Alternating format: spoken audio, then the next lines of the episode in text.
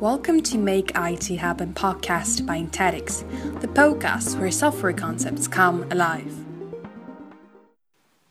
Hi, today we'll talk about quality assurance. We'll try to figure out why do companies need a QA program for their product. And our today's guest is Intetics leading expert in quality assurance.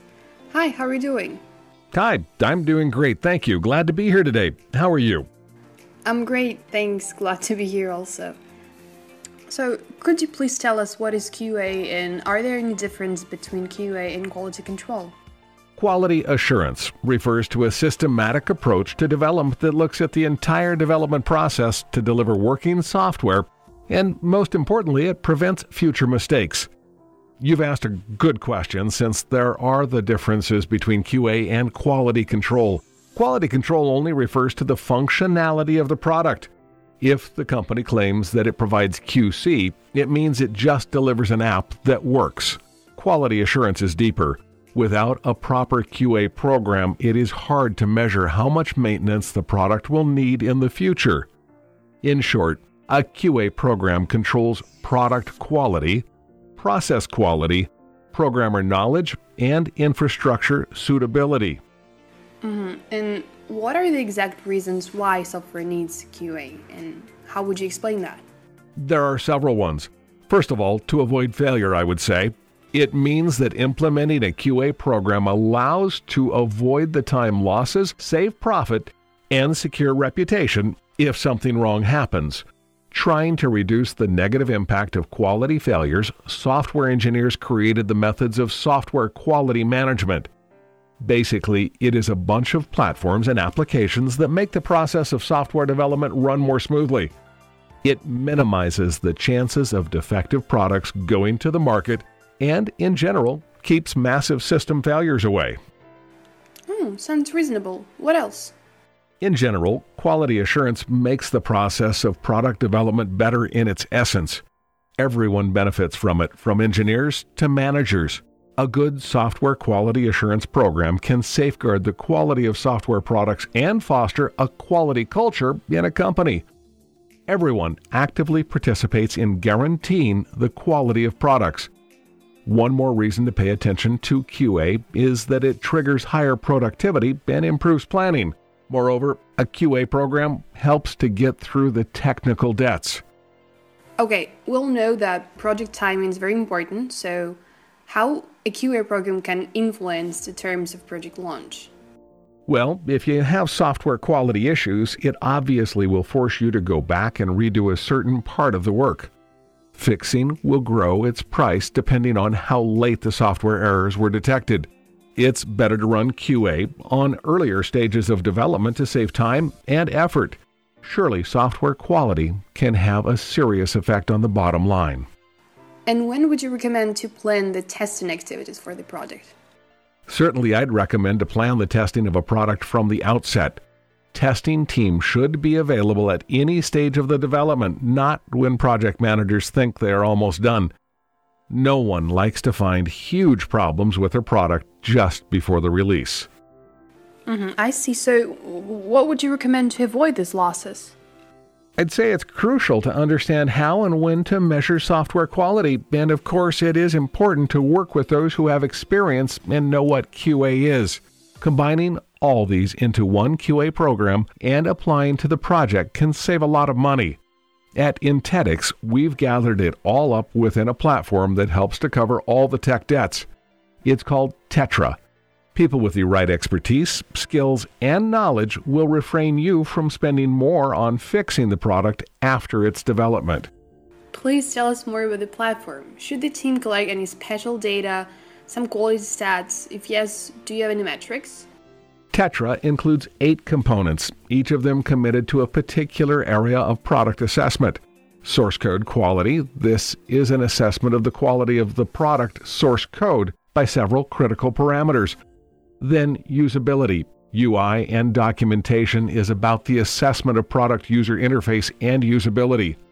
Security is the assessment of product for companies with the five most common vulnerability standards and databases. One more is performance. It is about the evaluation of product performance and load parameters. Then we have business logic. It is the expert assessment of product correctness and suitability for a given business problem. Architecture quality is also one of the components that assesses the product software structure and data model.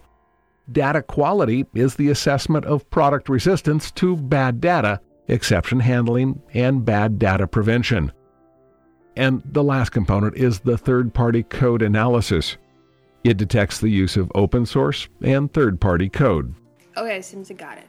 Well, obviously, Tetra has many more advantages, and special metrics are one of them. Every component has its own metrics, which allows looking at quality from the quantitative side. It means clients receive not only information on the product quality level, but see what's needed to be improved to meet end users' needs.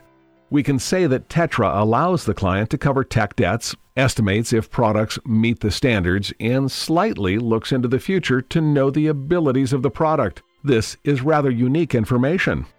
Oh wow, sounds awesome. I've never heard about something like that before. Well, speaking of the team and the project, what does Tetra make available for them? How exactly the project will benefit from this? That's a great question, thank you. Well, Tetra not only provides you with information on those aspects mentioned before, but in a certain way, it trains you. Let me explain. It's clear standards. Even cooperation with a remote team will run smoother. The goals and expectations are set at the beginning of the project, and everyone, regardless of location, knows exactly what is expected of them. It also makes it easy to plan enhancements, and no doubt it reveals objective progress evaluation.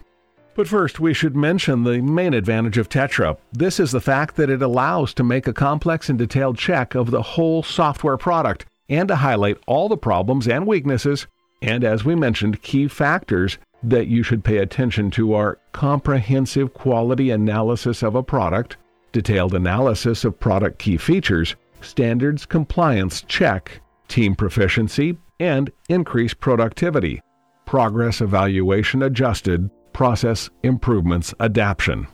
So you've mentioned metrics, and now how do you actually choose them? You see, it took us a while to establish a certain set of metrics for each component. There's a lot of metrics in QA. For Tetra, we've selected them empirically. I mean, we didn't create them on our own. I, I want to say we relied on the experience that was gained on our projects through the year. I'd prefer not to get too deep into the details, otherwise, we'd keep talking till dawn, but those metrics are carefully adjusted and selected by our experts. If there are so many of them, which do you measure most and how often? Is there any minimum or maximum quantity? And another great question, thanks. You see, there's no such thing as too much in QA. I can say the more you measure, the more you know about your product, the more likely you are able to improve it.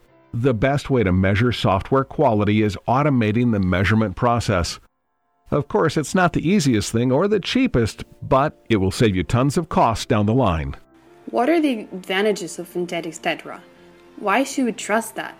Okay, I've got it. The first one that comes to my mind is an opportunity to make things better. I mean, enforceable, numbers based contracts.